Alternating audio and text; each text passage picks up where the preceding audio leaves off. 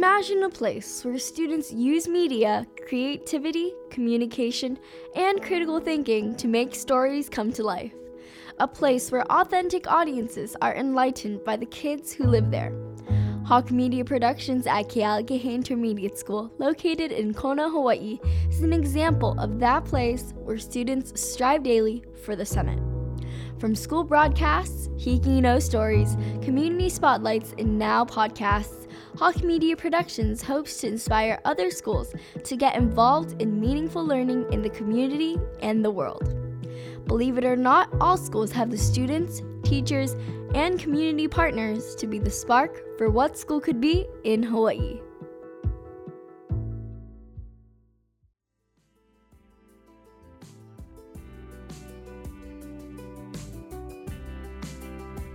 Welcome to Season 1, Semester 2 of the What School Could Be in Hawaii podcast.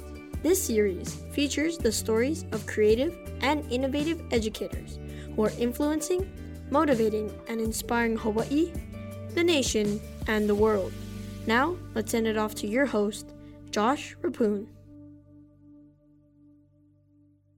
Hey everybody, this is the What School Could Be in Hawaii podcast. I am your host, Josh Rapoon. Today we are with Micah Hirokawa, who is the head of school at Hakipuʻu Academy, and Derek Minakami, who is the principal at Kaneohe Elementary School. Welcome to the podcast, Micah and Derek. Thank you. Thanks. So, Micah and Derek, we have this format that we call 10 questions for. So today, instead of just one person, we've got the two of you, which is super spectacular. So we're going to be 10 questions for Micah and Derek. So rather than a back and forth discussion about your respective biographies, I want to treat our listeners to your insights into what I believe are some of the complex and meta issues of 2020 and beyond. So here we go. Question number one. A recent Forbes.com article cited a study that asked Americans what would be most helpful for a high school graduate to launch a career. 60% of the respondents chose an internship at Google. Only 40% chose a degree from Harvard. There seems to be evidence that Americans are seeing more value in on-the-job experience than getting a college degree. So my question is why?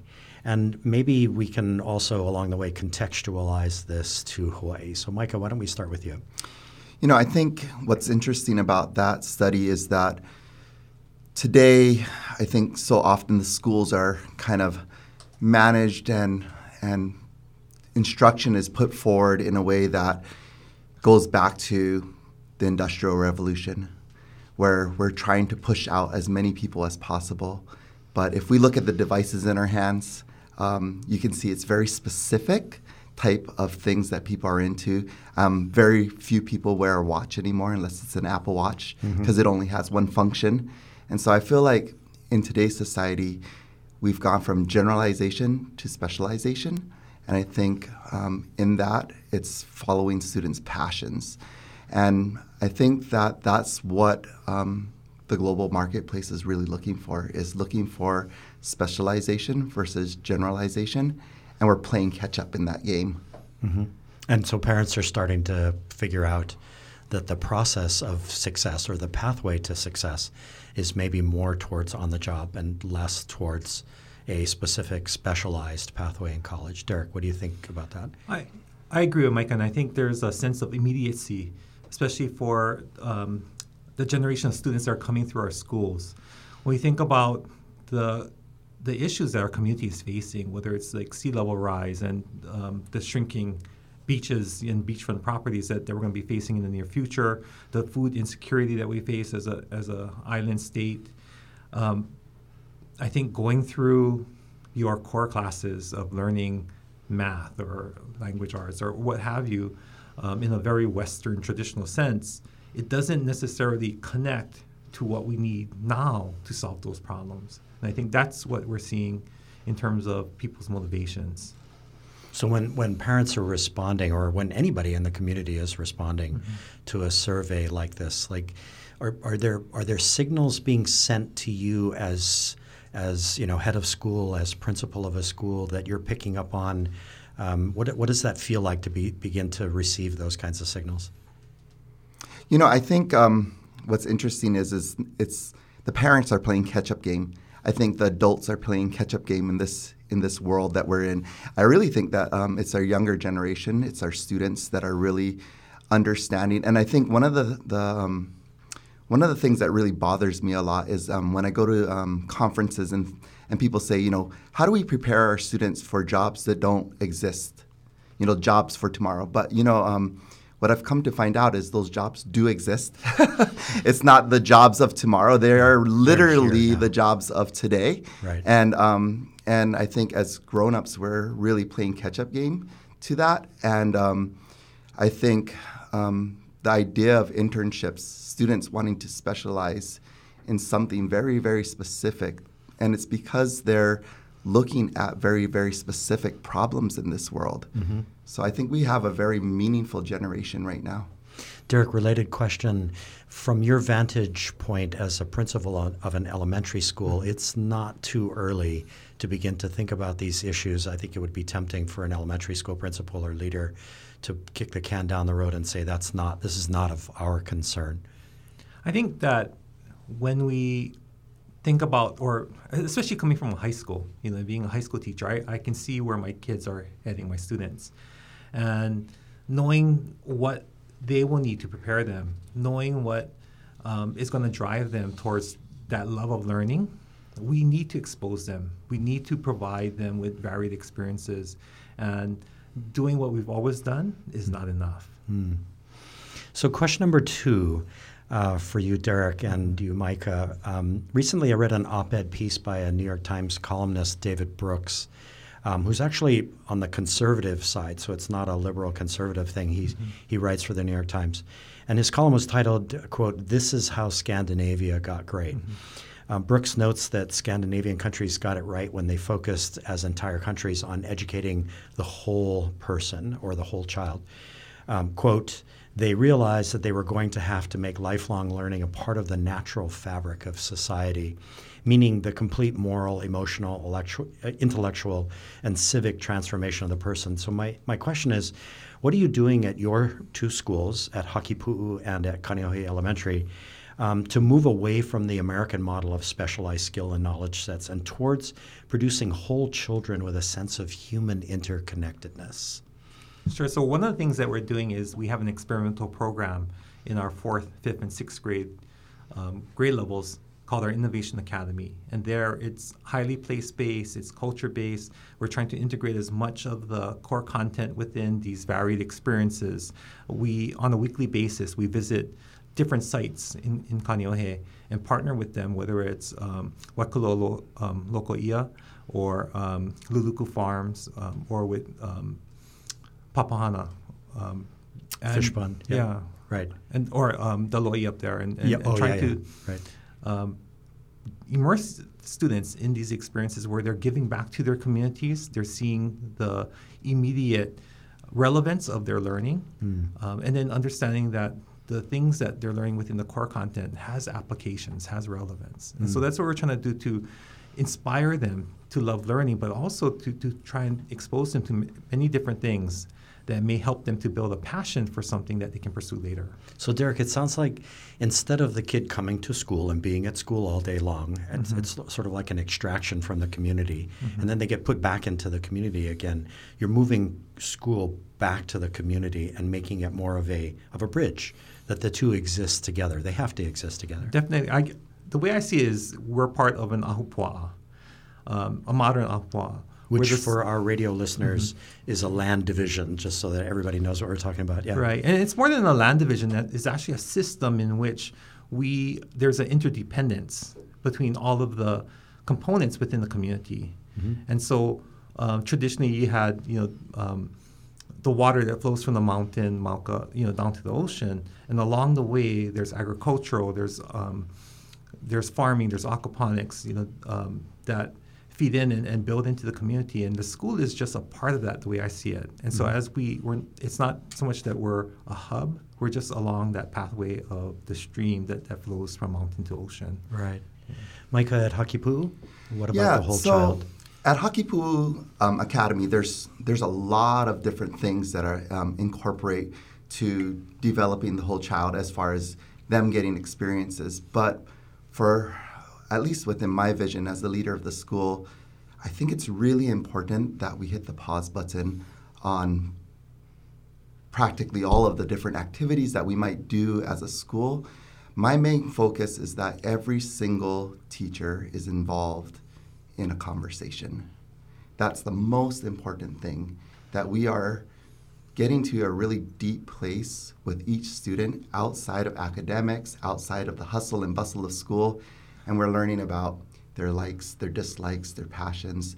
And I think sometimes we're focused on giving an experience, but yet we're not really taking the time to really be educated as educators on who and what these children are made up of, what they're passionate of. Dr. Young Zhao, he really hit me in a keynote of his where he said, we have to identify what comes easily to them and what comes passionate to them, and that is a career.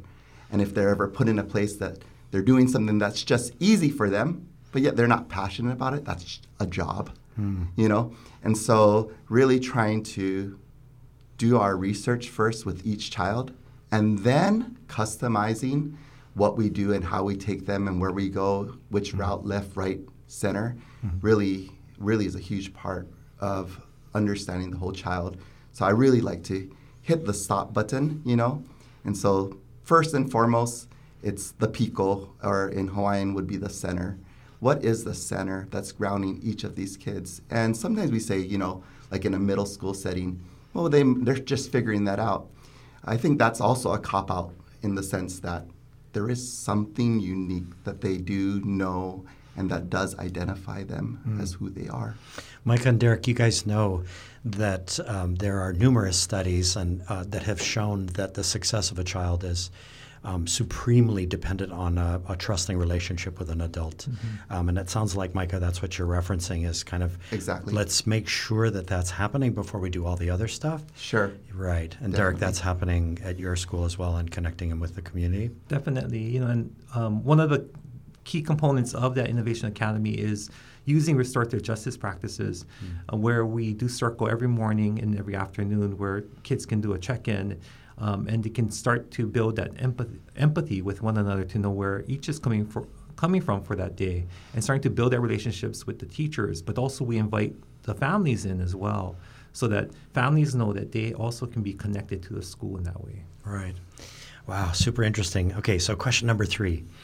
A 2013 survey in the United States found 93% of employers believe a candidate's demonstrated capacity to think critically, communicate clearly, and solve complex problems is more important than their undergraduate major. In the past few years, social commentators have argued that a lack of critical thinking is endangering our civil society. So what conversations are you having with fellow education leaders about this? What is the role of the elementary school, and in your case, more than the elementary school, in developing or in the development of critical thinking and complex problem solving? And How does K-12 in total become a consistent and seamless process of guidance towards critical thinking, those kinds of skills and abilities? Micah, let's start with you. So I think the idea that students, first of all, that there is this lack of critical thinking in our world, I kind of think it's a bit inaccurate, even though I'm not the one doing the study, but I do think that our students do think critically about many, many things. They are just not quite thinking critically about the things that adults are thinking about, or that adults think they should be thinking about. There, yeah, right? There is, but I think the skill itself of critically thinking is something that definitely a high schooler has with their friends and their peers, their social groups, within their relationships with boys and girls. They know how to think critically, but their ability to focus that on something specific is something that we need to continue to help our students refine. And I think the ability for us to, once again, I hope I don't sound like a broken record, but I think it's a guiding philosophy for every school. I mean, at least it should be. And hearing what Derek's sharing right now is that as we begin to identify what students are really passionate about, then we can really focus on building those skills in thinking critically. Mm-hmm. But I think often if we're not focused on that, then it'd be very difficult to teach a student to think very critically about something that either wasn't relevant to the time. For example, the big fight about cell phones, right? Do we ban them from school, or do we normalize them because they're not going anywhere? Right. And so by normalizing and becoming more one with what is happening here in Hawaii, in the world, global society, I think that really helps us to develop deeper critical reflections with our students. Derek, what do you think about the idea that students are in fact thinking critically, but it's just they're not thinking critically about the things that we adults are thinking critically about? I think there's truth to that, and I'm going to reframe it a little bit, because I think that this issue about how students learn in the classroom is really about how do we model that, right? So we can't ask students to be lifelong learners if we ourselves are not lifelong learners ourselves and demonstrate that. We can't ask students to be creative thinkers and critical thinkers. And I think the creativity part is actually just as, if not more important in that. If we're not being creative or being, critical thinkers ourselves. And I like what Micah said earlier about, we shouldn't be just doing projects for just project's sake. And same thing, we shouldn't be innovating just because, innovation is what's in now. It really is, are we trying to do things that's making things better? It's an improvement on the system or the practices that we have. And I think too often we limit ourselves to what was done before. And, coming off of No Child Left Behind, we had a generation of educators who were told that what they're doing is not good enough. They need this scripted, scientifically based, evidence-based curriculum, and you don't deviate from that. You teach it with fidelity. Mm-hmm. And as a result, a lot of the creativity got squeezed out of the educational field. Mm-hmm. And so we're having to rebuild that, and we're having people to trust themselves and to think of things from a different perspective. I just had a conversation with one of my language arts teachers, and she was, we're talking about universal design for learning, and giving students the opportunity to represent their work in different ways. And she said, well, if the standard is writing, shouldn't we just, what is different from a 5-paragraph essay? And I said, well, where in the world of work or in careers do you have to write a 5-paragraph essay? Are there other ways that we can get kids to write that will then satisfy that standard? And so she took it back to her kids and she asked, okay, what are the different ways you want to represent? And they came up with a plethora of ways. And she was blown away by just the creativity. And, of course, one kid said, can I still write an essay? Right, just fine. Yeah, exactly. Yeah. That's awesome. Okay, so question number 4. Recently I read an article. And this is a hard subject for me. I get a little wound up about this. Recently I read an article in Psychology Today that almost made me choke up with tears, in all honesty. It got me pretty angry, in all honesty. In the article, several points were made, so I'll ask you about them and see what you think. The research seems to be pretty clear. Academic training, meaning seat time, into kindergarten has no long-term benefit. In fact, it may cause long-term harm. Kindergarten teachers, and I imagine elementary teachers possibly in general, are leaving the profession because top-down policies around academic learning are harming kids. And there was in this article a number of testimonials by teachers who were saying goodbye to the profession because they were just so fed up with how much they were being scripted and what they were doing and what the kids were being forced to do, and the joy of learning was gone.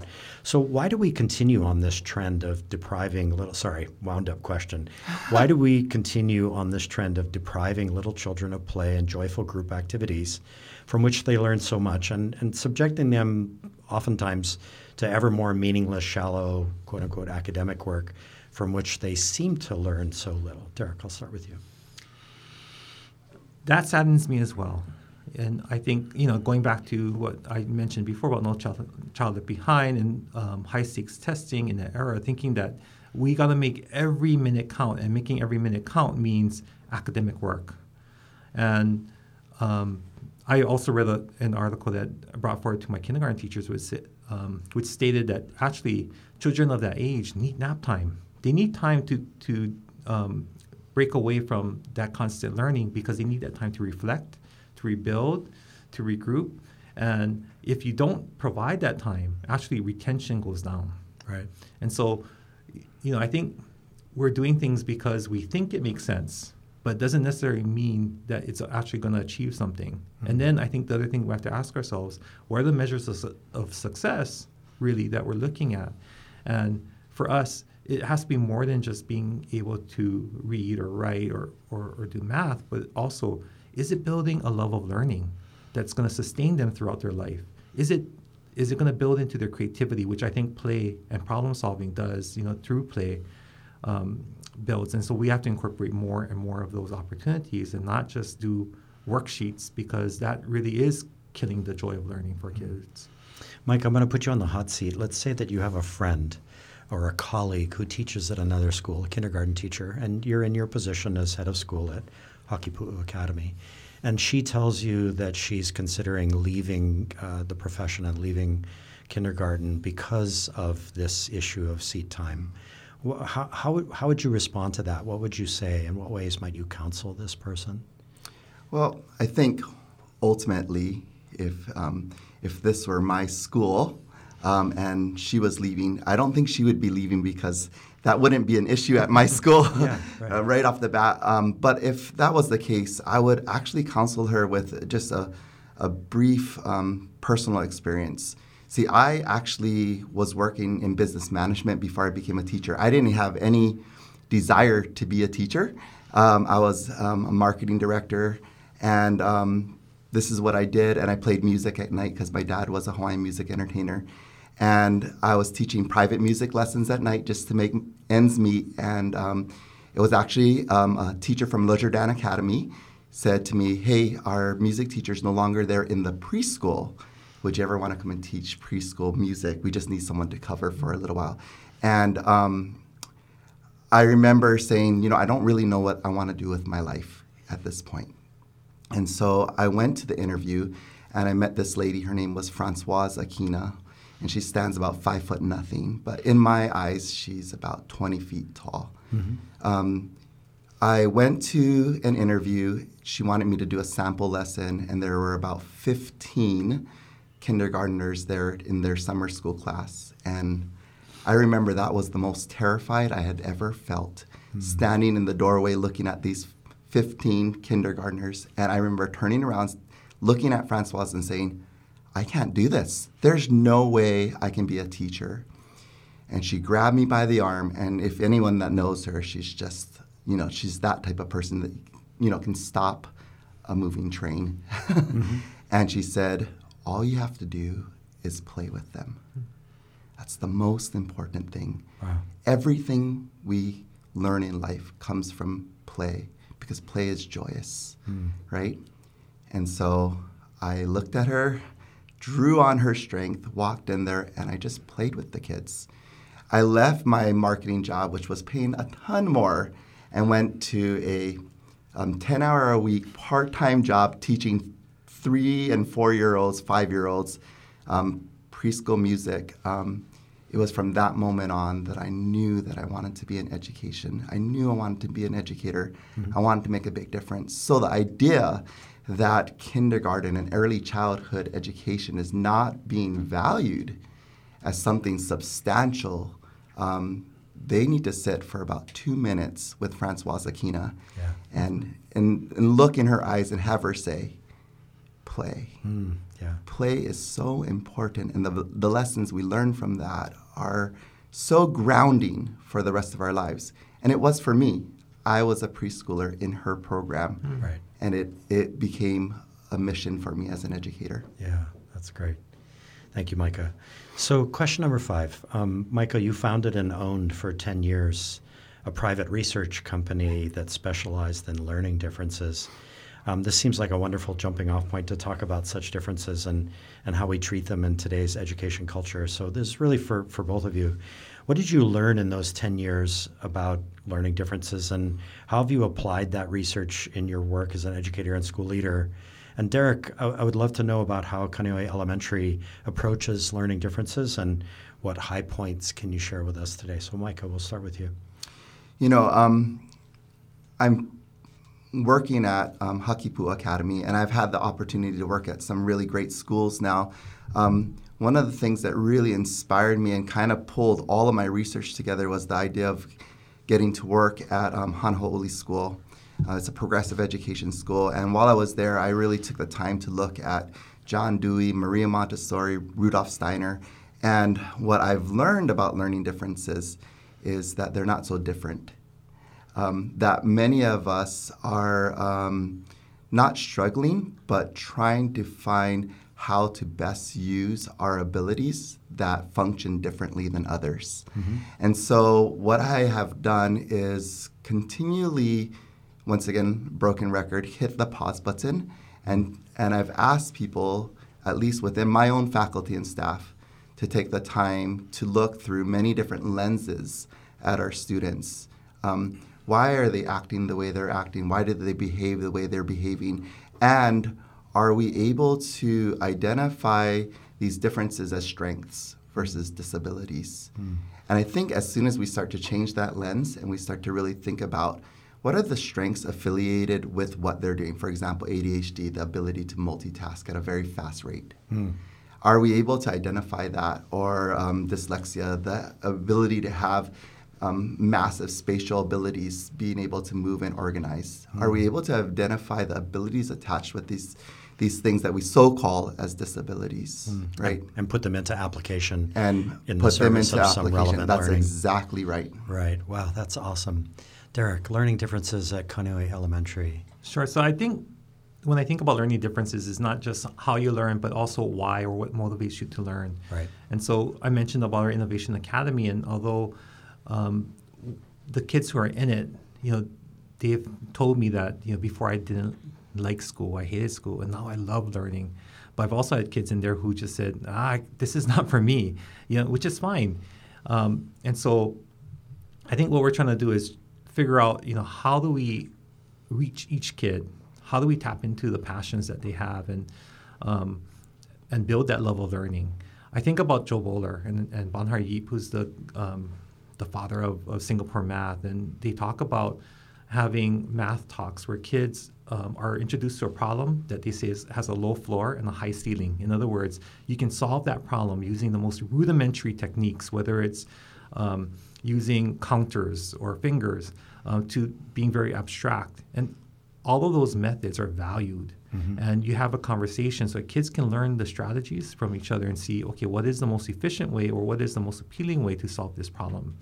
And I think having those conversations with students, giving the opportunity to honor the different approaches that they have, I think is really important, because there are going to be differences, and we don't want to erase that. In fact, we want to honor those and celebrate those differences, mm-hmm. so that students can learn and become a community of learners.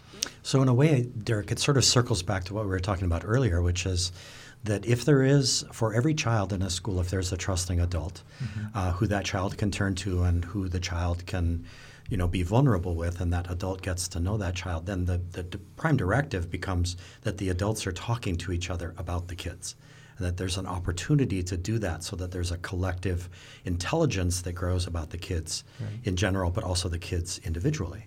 Okay, there's one thing, I don't know why it always gets to me, but when we talk about if every kid had at least one adult, you know, when I was in high school back at Kailua High, that was our goal when we created our transition program. We wanted every kid to have at least one trusted adult that they felt connected to. And in, you know, 20 years later, I'm thinking about it, and that was such a low bar. Mm. There needs to be more than one adult. Than one. Yeah. You know, if a kid has 6 classes a day in high school, and they only have one adult, how sad is that? Right. You know, every adult that they see should be someone that they trust, that they connect to. Mm. And so I'm sorry for going off on my tangent and soapbox, but you're right. You know, I think we do need to talk about kids. Every adult that has an investment in that child's education is connected to that child. We need to share those strategies that are working. Right. We need to see how we can better connect with them and form those trusted relationships so they can flourish. Right. You know, our school has gotten trained in PLCs at work, and there's 3 statements that we always hark back to that we think kids need to hear every day. And Number one is what you're learning here is important. Number two is that you can do it. And number three is we're not going to give up on you even when you give up on yourself. Hmm. And I think, you know, it speaks to that rigor and also speaks to the relationships that are so important. Right. That's awesome, Derek. Hey, everybody, stay with us. We're going to take a short break and come back with more questions for Derek Minakami and Micah Hirokawa. Stay with us.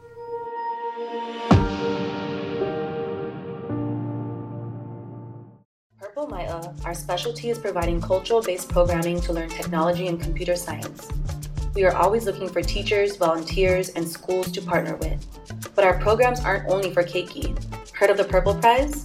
We're accepting applications now for Kamaka Inana, a design and venture ideation program for adults interested in creating solutions that positively impact the pai aina.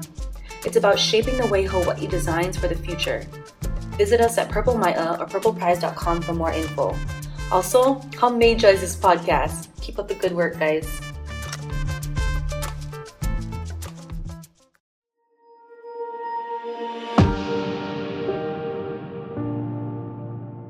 This is Toy and Amber from Entre Ed Talk.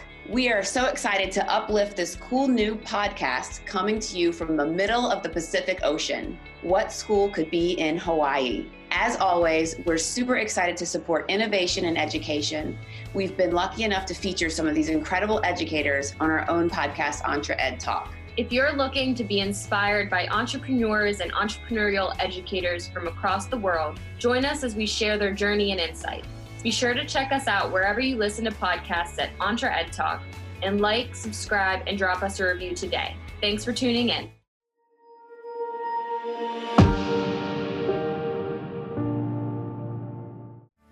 Hey, I'm Tyler Kern from MarketScale, and you're listening to What School Could Be in Hawaii, a podcast partnership between MarketScale and Josh Rapoon, exploring the latest insights and thought leadership in the world of edtech. If you're enjoying the podcast, be sure to subscribe on iTunes or Spotify or wherever you get your podcasts these days, or just head to MarketScale.com, click on Industries at the top of the page, and scroll down to edtech. We'll see you there.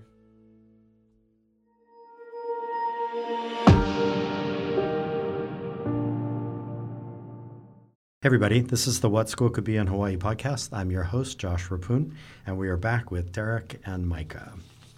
So Derek and Micah, here's question number 6. Derek, I'm going to start with you. This is going to seem kind of random, but deep in your amazing resume, I located the fact that you got your Final Cut Pro certification back in 2004. This sent my brain off on a number of crazy tangents related to the value of storytelling and short films to education redesign, or to for us to know more about education redesign. So to the both of you, in your years as principal at Kaneohe Elementary School and Micah, in your first year as head of school at Hakipuʻu Academy, in what ways are you using storytelling to share with the larger community your school design process? What stories are you intentionally pushing out to the larger community, and what technologies are you using to do it? Derek, we'll start with you. Thanks.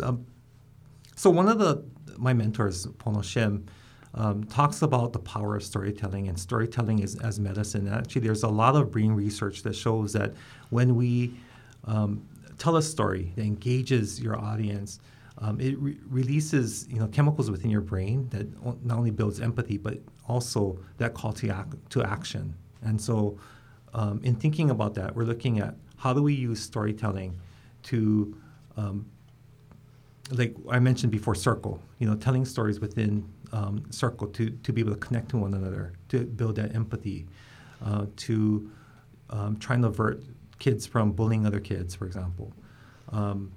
Same thing when we are asking for grants. So right now we're looking at how do we make Kaneohe Elementary a more trauma-informed school. Mm-hmm. And in speaking to funders, we're telling the stories of kids who are facing very traumatic situations, and how we're responding as a school, and how that can get better. Mm-hmm. And I think those are the ways in which we're engaging the public, that we're trying to bring the community in so they understand what our kids are going through and how we can help them. Derek, you use Twitter. You mm-hmm. are a pretty prodigious, well, I can't say the word, prolific tweeter. In what ways does Twitter serve your interests as a school principal and getting out the stories of what's happening at your school? You know, it's funny because when I initially got into Twitter, I thought that it would be a way to communicate to my parents. And for the longest time, I had maybe like 5 followers, and just one of which was a parent. So shout out to Greg. Thank you for being one of my first followers. But, you know, I found that for me, Instagram actually serves a better medium for connecting with my parents and our community and telling the stories there. For example, we just had a big unveiling of a Melimuros project that we did at our school yesterday. And it just brought a lot of parents in to come and see and connect in that way. For Twitter, I think it's been more of a connector to other educators. Right. And to be able to expand that network of people who are not just like-minded, but also who have different perspectives that really challenge my own and helps me to grow my own thinking as an educator. I've noticed an explosion of Twitter accounts across our public, private, and charter schools over the last 3 years in Hawaii, and it really helps to get one informed about what's happening in all the different areas. Micah, at Hakipuʻu Academy, what about this business of storytelling? How are you going about doing that? Yeah, I think there's a couple of things. I think it depends where you're on the evolution of your story itself. Hakipuʻu Academy, this is its 19th year, and in the realm of schools, that's fairly new as far as the age of a school. For me, I really think it's really important that you understand where you fit on that timeline and where those stories fit. And so eventually, we would love to be recognized worldwide, globally, across the web, and so on. But when I first took the seat at this school, there were 2 stories that needed to be told. Number one, that there was this resource here on the Windward side. And number 2, we needed to teach our students how to tell a story. And being a Hawaiian-focused charter school, it was really important that they understood the importance of mo'olelo. And so one of the first things that we initiated right away is this protocol called Mana'o Okala. I learned it from a good friend of mine. His name's Blair Sataraka. And it basically means the thought of the day. And students wake up.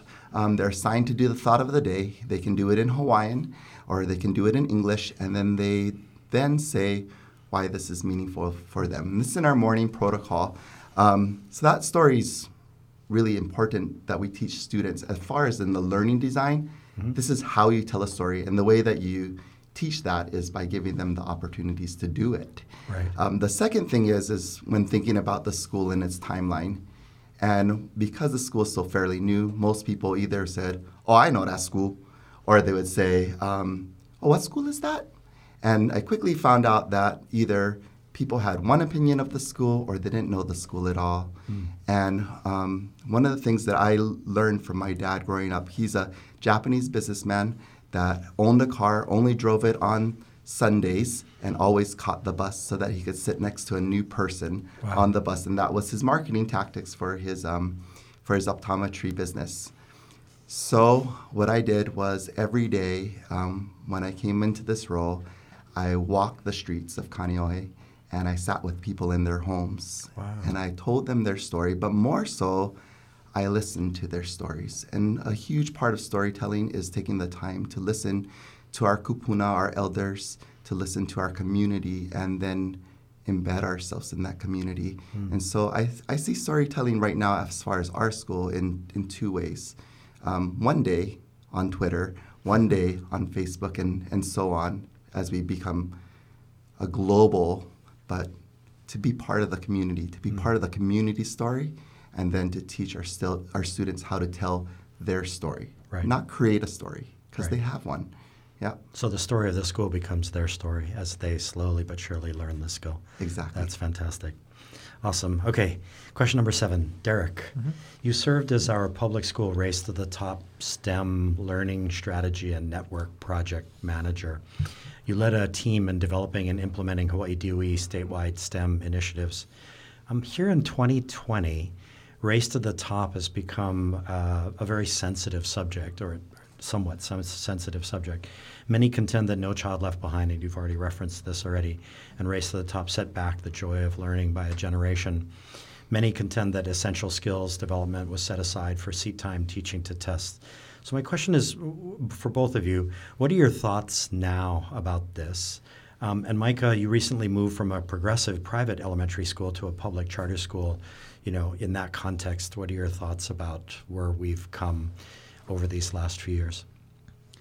So in my time with Race to the Top, actually I was volunteering in that capacity. I was still a vice principal at the time, and we had some lofty goals that was written into the application that were unfunded. And I still believe that those goals, though, have pertinence today. The reason being that one of the things that we wanted to do was to connect educators. We wanted to give them a forum to be able to communicate with one another, to share ideas, share practices, elevate what we're doing in STEM education.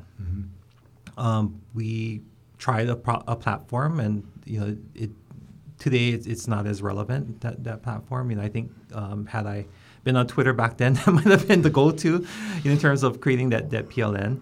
The other thing that we tried to do at Race to the Top is to provide more professional development so people could see how STEM can be integrated into all sorts of content areas and really look at cross-curricular. And I think that stands against, you know, some of the things that people criticize No Child Left Behind for, in the sense that we really do want to spark kids' passions. We want to show them that there's opportunities and relevance for learning things, mm-hmm. And not just book work or seat work, but really looking at how do we do things that are going to improve our community immediately.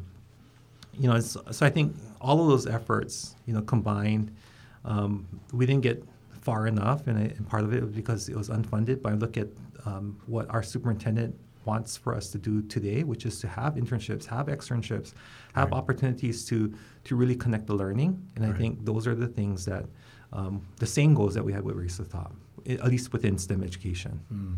So in some ways, forge ahead, be brave, be bold, as she has said, Superintendent Christina Kishimoto. Mm-hmm. But at the same time, be aware of where we came from and what some of those things were that were useful and pertinent, as you say. Yeah, I think, like, for myself as a leader, I understand that I have a very lengthy and hefty failure resume, and the things that we tried to accomplish in Race to the Top, you know, definitely are chapters within my failure resume, and so it's something that we can learn from and perhaps grow from. Right. So even though the intention was there, you know, the implementation wasn't enough. Right. Micah? You know, it's interesting because I started off in a DLE school. Actually, my first 2 years was teaching at Kaneohe Elementary School. And I actually am a graduate of Kaneohe Elementary School. And then from there, I went to Le Jardin, which is an IB school, International Baccalaureate.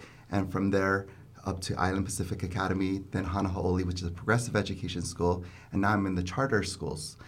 So I've gotten to see the DOE, private, and charter worlds. Mm-hmm. And one of the things that just, I guess, frustrates me is just this idea that we are bridging the gap, but the resources to bridge the gap really holds that gap from being bridged as far as the amount of opportunities that the students can have in their lives. And so watching it go from the DOE to private schools, highly funded private schools, to charter schools that are barely surviving, and seeing all these things happen, I came to a really frustrating point this summer. And so I said, how do we ground ourselves as a community across all of those boards? And so I came up with an acronym, which is PICO. And as I mentioned earlier, PICO means our center, our groundedness, our core. And so I said, everything that we do, whether it be innovation, whether it be STEM or whatever is next, because we know there's something next, right? Because STEM turns into STEAM, and somehow it's going to turn into something else, that it needs to be purposeful.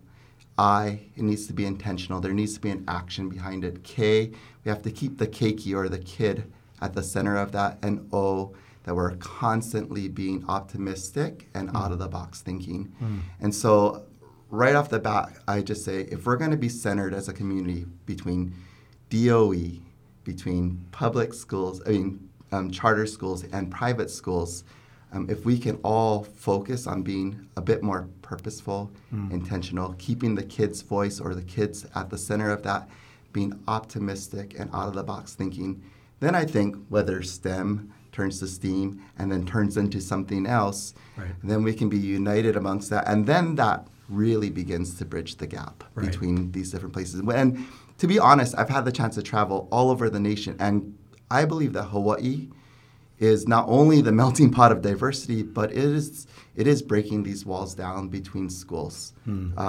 We see it all the time happening, and that's incredible. Awesome. So perfect segue to question number 9. Speaking of bridging gaps. So for our audience, our radio audience, I'm going to describe an image to you two, and then I'm going to have you comment on it. Yeah. So let's imagine that there's, a circle that's kind of up here around 12 o'clock. And that circle is spinning clockwise about 40 miles an hour and has been for more than 100 years. And then there's a circle down below right around 6 o'clock that's spinning counterclockwise. And yesterday it was 40 miles an hour, and today it's 140 miles an hour. It's rapidly speeding up. And the area between the two circles, if you can imagine, is sort of like a channel that you're swimming in between two islands. It's super turbulent. The winds are high. The waves are high. And what's happening is that first circle is really the way we used to teach. And the second circle is the 21st century, which is rapidly, as Tom Friedman calls it, age of acceleration, right? So my question is about educators who, and another metaphor, two canoes going in opposite directions, and you're trying to get out of one and into the other as it goes past you in the opposite direction, at 140 miles an hour, and you're going 40. So my question is about how do you as school leaders help educators get through those turbulent waters as they try to get out of the 20th century and into the 21st century in terms of teaching and learning? Derek, I'll start with you. Sounds like an episode of Survivor. In some ways, I think for many educators it is. It is. I think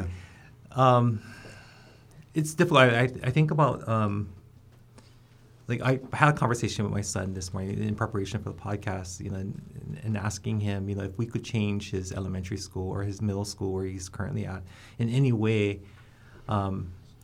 what would he do? And he goes, I wouldn't change anything. It was perfect. And, his elementary school is very traditional, very conservative. And I think about a lot of the educators that I encounter who I think have the philosophy of it's not broken, why fix it, or, why are you asking us to change things? And I think about, where we need to go and having that vision. It really is about how do we cultivate a shared vision for that future, and how do we get people to get invested in it. But that's not enough because it also means, how do we get people to feel like they're safe to take that risk, to venture towards that vision. And that can be really scary for people. And so it's about creating that safe environment. It's allowing them to wade in.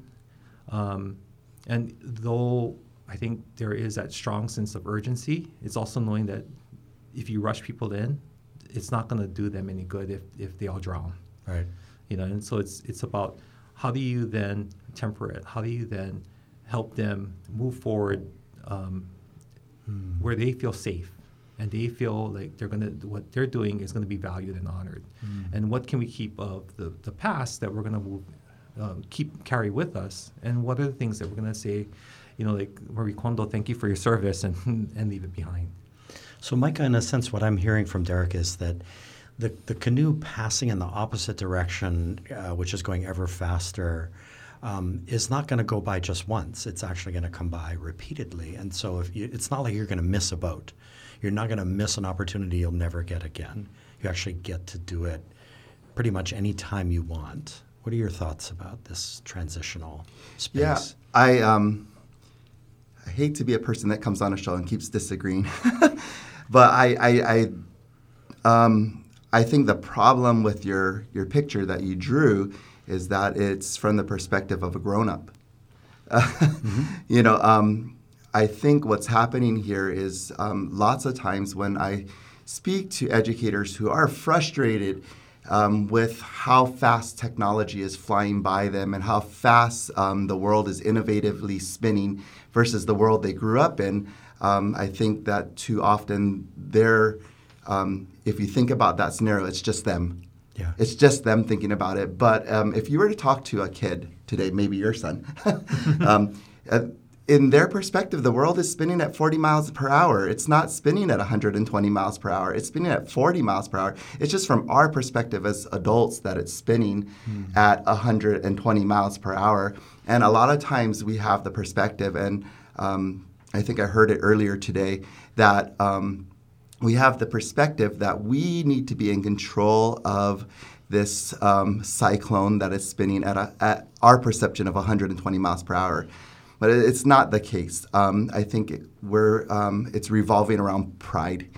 I think too often if we say lifelong learners, I'm a lifelong learner, but I'm not planning on learning from anyone younger than me. Mm-hmm. I'm a lifelong learner because I'm going to take a PD from someone who's much older than me, who has these accolades and so on.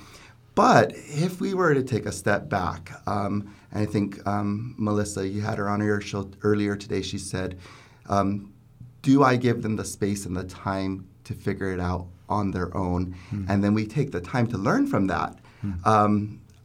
I think that we would see that turbine start slowing down a lot more, is to be able to learn from this younger generation. My biggest example of that is if you have a problem with your cell phone, you give it to someone who's 14.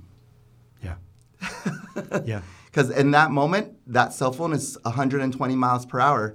But you give it to someone who's 14, it's at 40 miles per hour. They could just do it in 2 seconds. Right. So it's normalizing that, right? Yeah. Really slowing that down and accepting that it really is going at 40 miles per hour if we allow our students to be the teachers. Yeah, very interesting, Micah. So question number 10, we're here at the end here. So we try to end these episodes by referencing the title of Ted Dentersmith's book, What School Could Be. If I asked you, Derek and Micah, to take me somewhere on your campus where I could see what school could be, specifically, where would you take me and what would I see? I think maybe you don't have to roll with this if you don't want to, but to honor your resumes, how's about, Micah, you talk about music, and Derek, you talk about science. Let's start with you, Micah. Take me someplace where music would show me what school could be. Okay. So I know all of my faculty and staff is hoping that I talk about how we have this great lab program and we've got all these other things. But I would reference what school could be is our lunch period. The least academic time in our school. And during this period, there are guitars, there are ukuleles, there are cajon out there, and there are kids who are playing music. And so part of our project-based learning component, which is the second half of our day at Hakipuʻu Academy, the students go into doing projects. And many of these musicians, a group of them came up to me and said, I want my project to be on butter mochi. Mm-hmm. And it was going to be really easy because they were going to do a PowerPoint, and this was the recipe, and I like butter mochi. And I said, you are passionate about music. This is a cop-out. And, just calling them on it. And so then they decided they would do a project on Hawaiian music. And I said, oh, that's great. We're a Hawaiian-focused charter school. But you know what I knew? Because I took the time to be with these students out at lunchtime, is that they were not passionate about Hawaiian music. I heard music from Maroon 5. I heard music from Metallica. I heard music from all different types of bands, jazz, every genre under the sun. And I said to them, you're not going to do a project on Hawaiian music. You really need to explore the genres of music as it pertains to your passions. Mm-hmm. And so if I think about the book, what schools could be, schools need to be a petri dish that's cultivating passion, right? It's cultivating passion. And what better medium to explore passion than music? So you've given me the perfect example. But I do believe it applies to everything. We have a student that's doing fashion. We have a student that's doing one on car audio. It starts with passion. Right. And so I think that's the best medium. Awesome. Derek.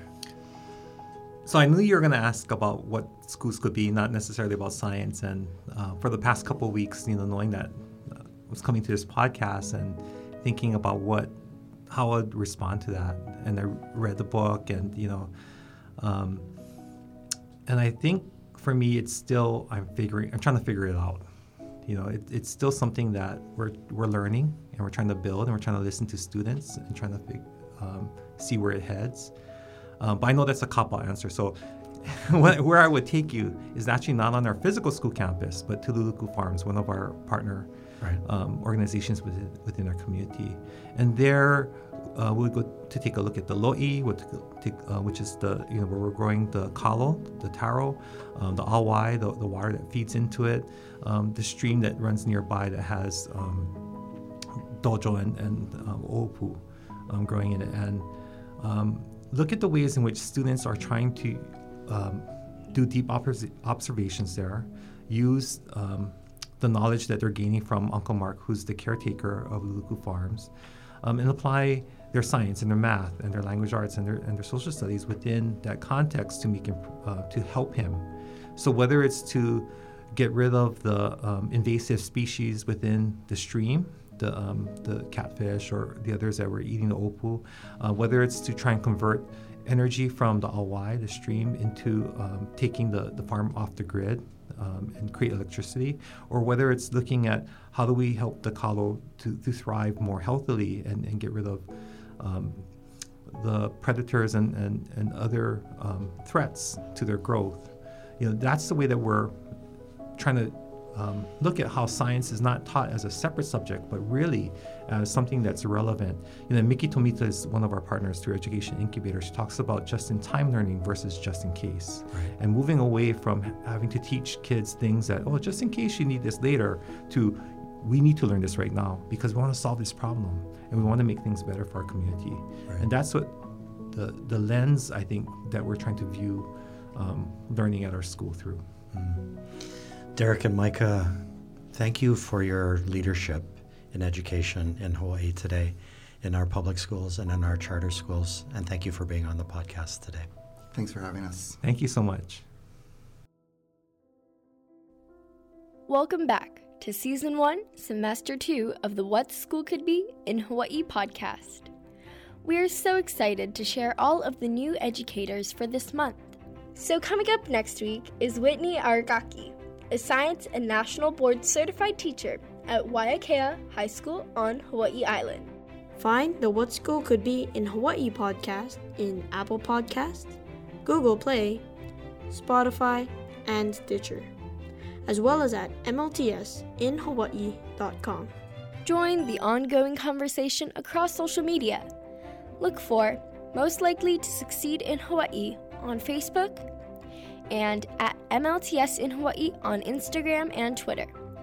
Tag your posts with hashtag WhatSchoolCouldBe, hashtag DeeperLearning, hashtag EdChat, and hashtag Education. Our next interviews will be recorded on Saturday, March 28th. You can join us in the studio through the magic of Facebook Live. Find us at the Most Likely to Succeed in Hawaii Facebook page. We want to hear from you.